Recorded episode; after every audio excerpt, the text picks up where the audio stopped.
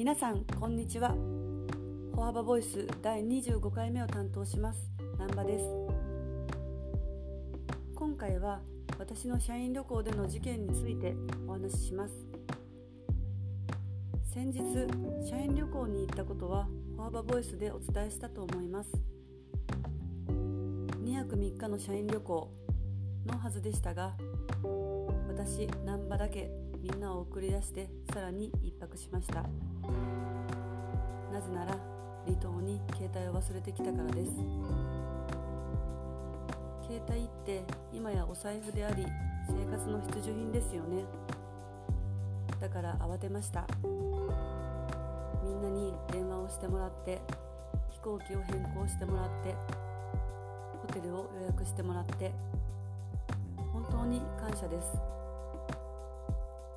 なぜこんな話をするかというと私は生まれてこの方忘れ物なくし物事故事件が身の回りでよく起こります。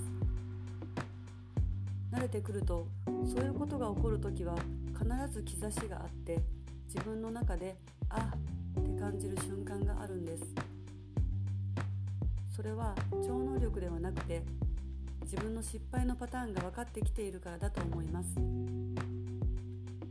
特に前職の経理では毎日毎月毎年のルーティンを繰り返す中で普段と違うということに敏感になった気がします。あって感じたことを流すと必ず後でやっぱりなということになります。それは税理士事務所で働いていても一緒で気になったことを忙しさの中で流してしまうととんでもない失敗につながるのではないかと身が引き締まる思いです。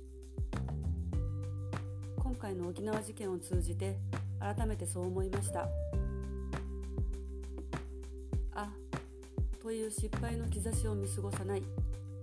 そしてミスをした時にみんなに助けられているということも忘れずに今回の教訓ですそれでは今日はこの辺で。